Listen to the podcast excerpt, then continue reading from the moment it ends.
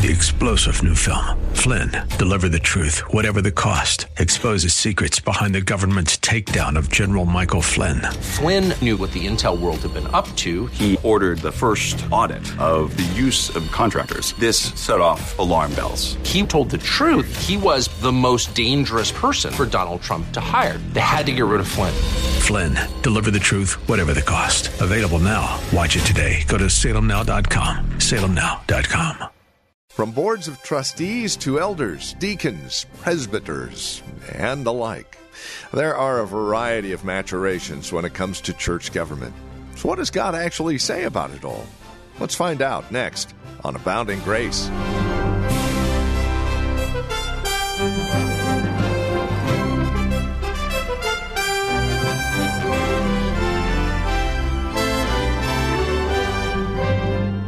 Is the leadership of the church to be ran? This is the question we're answering here today on Abounding Grace as Pastor Gary Wagner continues our look at 1 Timothy chapter 3 verses 1 through 13. It's a message he's simply entitled Elders, Deacons, and Their Wives. You see, God lays out for us some clear direction as how the church is to be governed, how it is to be ran, to what end, and whose glory. It's all before us here in 1 Timothy. Won't you join us? For today's broadcast of Abounding Grace from Reformed Heritage Church in San Jose and online at reformedheritage.org, here's Pastor Gary. You must be above reproach. That doesn't mean that there won't be people who don't disagree with you. It means when someone looks at your life, there is nothing that they can impeach you for, so to speak. They can have their suspicions and their assumptions, but there's really nothing in your life, no major thing uh, that people can look at in the church and say, this guy is just a terrible excuse for an elder. He must be above reproach, and he must be the husband of one wife. Now, that has been, as some of these other things, misunderstood and misinterpreted.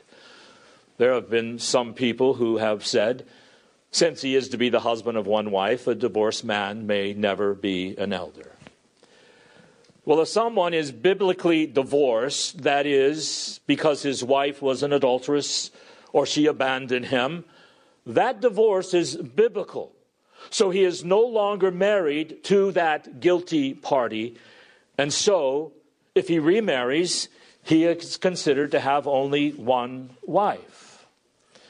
There are other people who say this means an elder must be married because he's got to be the husband of one wife. Well, guess what? Guess who was an elder? Jesus. Guess who wasn't married? Jesus. So the point here is that if a man is going to be an elder and not married, he's got to have the maturity and wisdom of a godly married man. And that excludes a lot of Christian young people today. But there are such young men like Ben Loomis and Matt Taylor who are godly with all of the maturity and all of the wisdom of a married man. So if he is married, he must be faithful. We cannot demand more than what the Bible demands, and we cannot demand less. If a man is going to be an elder, he must show the fidelity of a husband, of a godly man, a mature man, temperate, prudent, self controlled, not a slave to every passion and desire coming and going, respectable. That is, having dignity. And he must be hospitable. How important is that? Let me give you a trivia item. In the book of Genesis, you have all these great patriarchs Noah, Abraham, Isaac, Jacob, Moses, David, and all the rest. And some of the Christian traits that are emphasized in the lives of these patriarchs were they were all courageous, they were all faithful, yes. But the one that is always highlighted is hospitality. These patriarchs were all hospitable because they understood that God is going to work through them to build a massive church of a nation and tribe from all over the earth. So they needed to be respectful to people, people to like them, people feel important around them. They are kind to people. If you are not hospitable to people, you can have all of the reform books in the world and read them all, and yet if you're isolated and self absorbed and you're afraid of committing to relationships, don't think about being an elder. Because without hospitality, my friends, we will never conquer the world. So here Jesus says if a man is going to be an elder, he must be temperate, prudent, respectable, hospitable, able to teach, and if he is married, he must be married to one wife. And just aside here, do you, re- you realize how hard it is for a woman to be a husband of one man? so the little phrase excludes women from eldership, ladies and he must be apt to teach. Now, that phrase has also been taken too far. Apt to teach, people say, means he has got to be able, in some measure, to speak before a group of people. He must be able to explain the Bible. He must be able to apply the Bible and admonish people in terms of the Bible. And he must be able to stand in front of a group of people like I'm doing right now, and teach. Well, it is not making that requirement here. It doesn't say that in being apt to teach, he has got to stand before a large group of people and speak. Apt to teach means he must have the ability to speak and clarify and apply the Word of God, at least on a one to one basis. It doesn't say how large the audience has to be. But in some measure, the person who is going to be an elder, not a preaching elder now, a preaching elder must be able to preach before a large group. But all elders must be apt to teach, to clarify, to explain, to admonish, to exhort, even if it is just on a one to one basis. Verse 3 he can't be addicted to wine. Now, I've always thought it was pretty interesting why in verse 3 an elder could not be addicted to wine, but concerning deacons it says they can't be addicted to much wine. It says in verse 8, deacons likewise must be men of dignity, not double tongued or addicted, addicted to much wine. Well, the only thing I can really figure out is that deacons, and I'm serious here, can drink more wine than elders. Why? Because elders must always be in control of their senses if they are to rule the church. So they are not to be addicted to wine, so they can control their desires. They are not to be pugnacious, not always looking for a fight, not wearing a chip on their shoulder, shoulder, not always wanting to get into some kind of argument, because it says they are gentle. They know when to speak with a loud voice, but they also know when to speak with a very calm and gentle voice. They are peaceable, uncontentious, trying always to be a peacemaker. They are free from the love of money, and it shows in their lives.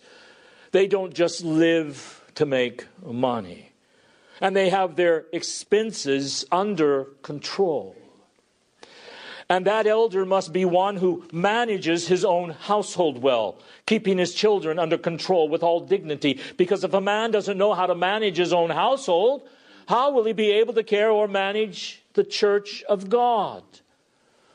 Now, some people have taken that verse as to say, An elder must have children. Well, if he has to have children, he has to have children who are capable of believing. And again, we don't want to go farther than the Bible goes. And remember, Jesus was an elder with no children. Paul, besides being an apostle, was a preacher and an elder, and he wasn't married. He said, During this coming storm that we are about to face, I wish some of you young men were like me, single. Now, that is a bit confusing because Paul once was a Pharisee of the Sanhedrin, the governing body of the Jews. And you had to be married to be on the Sanhedrin. So, what in the world happened to Paul's wife? Did she die? Were they divorced? We don't actually know. But I'm sure there will come a time someday when you can actually ask him why he wasn't married. So this man must manage his own household well. If he has children, they must be obedient, and he must have the maturity of a father. In verse 6, it says he cannot be a new convert. Because if you elect a new convert, he will most likely become cocky and he will fall into the trap Satan sets for him. And believe it or not, this happens a good deal today. You know, new converts are all excited, usually, with all the new things they're learning, and they are just soaking everything up, and unfortunately, some of it's not all that good. And since they are not mature in the faith, they are very vulnerable and can easily be sucked into vain speculations. So you don't want to elect a new convert to the office of elder. Verse 7 He must have a good reputation with those outside the church. Now, many people may not like him because of what he believes and because of the truths that he speaks.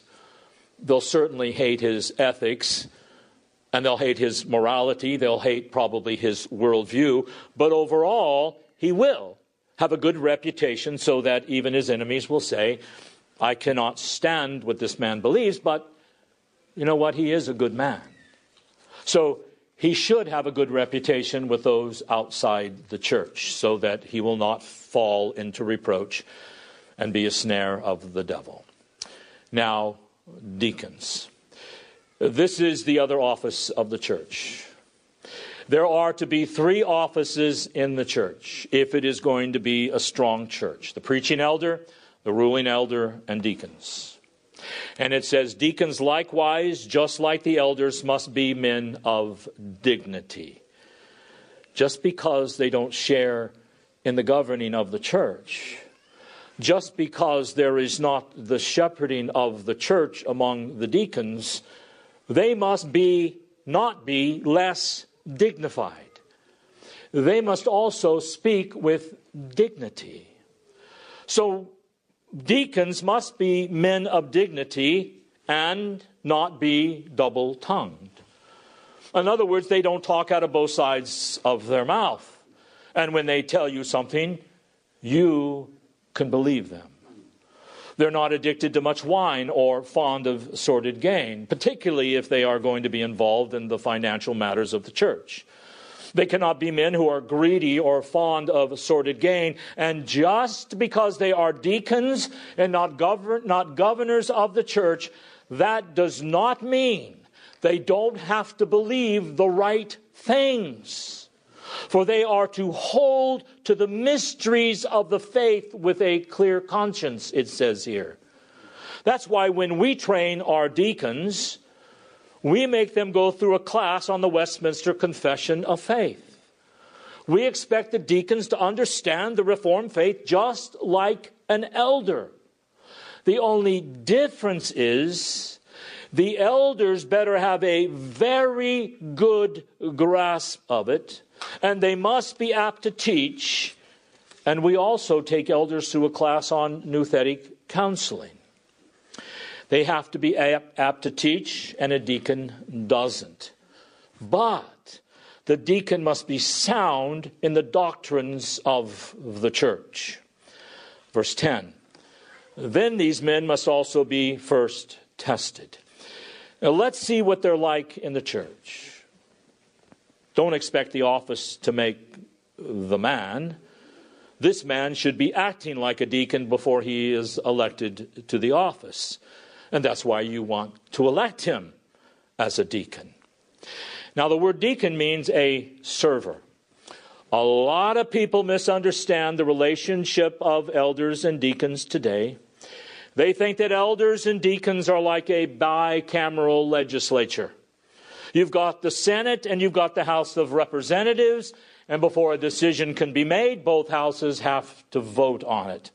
If the president is going to be impeached, both houses have to vote on it and approve it. Well, bear in mind, the offices of the church are not a bicameral legislature. Deacons do not share at all in the government of the church. It is not that the elders must vote for something and then the deacons have to vote on it too. The elders alone are the governors and the managers and the shepherds under Christ. But, and this is a big but, that does not make the deacons any less important. Because the diaconate, in some ways, is the heart of the church. That it is the office of compassion. The office of deacon is an office of health, education, and welfare, of human resources. It makes sure that the people of church are taken care of in material ways. And even though they don't share in the government of the church, they teach the congregation how to love each other, how to serve one another. Let them also first be tested. Then let them serve as deacons if they are beyond reproach. We'll come back to verse 11 here in a moment, but verse 12 says, Deacons must be husbands of one wife, having all the maturity, of course, of a married man. Again, it's hard to be the husband of one wife if you are a woman. And good managers of their children and their own households. For those who have served well as deacons obtain for themselves a high standing and a great confidence in the faith that is in Christ Jesus. As a deacon, you will be known as someone who knows how to serve and to love and be compassionate with other people. And you will obtain a high standing in the church, not because you are seeking that high standing, but because people will respect you for a job well done. Guess who also was a deacon? Jesus. Mark 10:45. And the son of man came not to be the deaconed but to deacon is the actual word, and to give his life a ransom for many. So now back to verse 11. In the midst of all these qualifications for elders and deacons, it says, Women, and I believe in the version that Bob read earlier said wives, must likewise be dignified, not malicious gossips, but temperate, faithful in all things. So you actually have some people who say from this, not only were there elders and deacons in the church, but there was also an office of women of some sort, some say deaconess. Well, there is a footnote in many Bibles that says the word woman there means wives in Greek. So it says wives, meaning the wives of the elders and deacons have qualifications also. Many years in a church my fam- many years ago in a church my family attended, there was a great guy who was an elder and he had to resign because of his wife. He was spiritual. He performed his duties well and was a great man of prayer. But his wife was not dignified. She was a malicious gossip and she harassed the pastor and was not faithful in all things. So he had to resign. Here at RHC, we had a similar situation in which one of our deacons was asked on several occasions to rein in his wife, who was a major gossip. But instead of calling her to task, he resigned. So it is making the requirement that it's not just elders and deacons that must have these qualifications, but the wives of elders and deacons must be looked upon with respect. So if there's going to be well being in the church, if it is going to be what God wants it to be, you need these offices, beloved. You need a preaching elder. You need at least two ruling elders, and you need at least one deacon. Now, why do I say you need two ruling elders? When Paul wrote to some of the churches in the New Testament, like Philippi, he says to the elders and the deacons at Philippi, the government of the church is to be in the hands of a plurality of elders. Because you see, the one thing that God hates in his church is one man rule. So God has established in, in scriptures clear cut guidelines that if you're going to have a church, an organized church, you must have a plurality of elders. You must have at least two men so that the government of the church is never in the hands of one man that can then lead to tyranny. So when these offices are functioning the way they should, you've got a strong, faithful church. And the two or three things in all of these qualifications in these elders and deacons is that they must be loved and respected and honored by the people in the church. They must be above reproach in the eyes of the world. Their families are to be orderly and they must believe in the right things. Always remember, it matters what you believe. Now, notice what it says in verse 14 I'm writing these things to you, hoping to come to you before long. But in case I'm delayed, I write so that you may know how one ought to conduct himself in the household of God, which is the church of the living God, the pillar and support of the truth. And by common confession, great is the mystery of godliness. God, who was revealed in the flesh, was vindicated in the spirit, seen by angels, proclaimed among the nations, believed on in the world, taken up in glory. And in verse 16, I believe we have an early confession of the church, much like that of the Apostles' Creed. So you have a church that is confessional. It believes the truth it wants strong biblical men that do what they're called to do, and is going to realize that they are not perfect.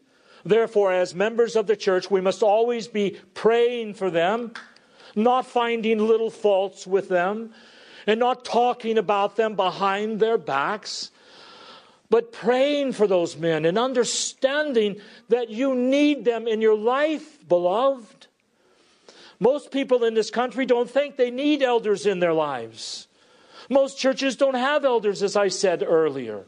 Most people don't think they need them. After all, I've got my Bible, I've got my guns, I've got my family, and that's all I really need.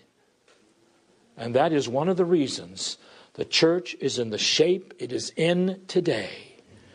A church without godly, sound elders is a church that will not be very biblical for very long.